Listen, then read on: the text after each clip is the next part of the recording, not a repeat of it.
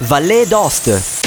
Dopo un casting lungo come una stagione di amici di Maria De Filippi e dopo aver anche considerato le candidature dei Maneskin e di Laura Pausini, la coalizione comprendente Union Valdoten, PD, Alliance Valdoten, Move, Stella Alpina e Terzo Polo ci scusiamo se abbiamo dimenticato qualche partito nato negli ultimi 12 minuti.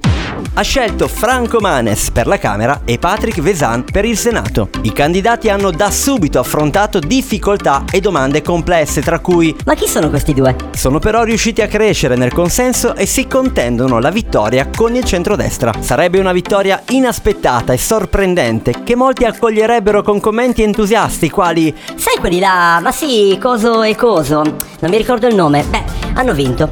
La lista si chiama Vallée d'Ost. L'idea innovativa è venuta al team che si occupa della comunicazione mentre erano in coda in autostrada osservando un cartello a Ponce Martin. Sono stati rinominati amichevolmente il sindaco e il professore. Se non dovessero vincere è già stato prenotato come titolo della prossima commedia di Ficarra e Picone.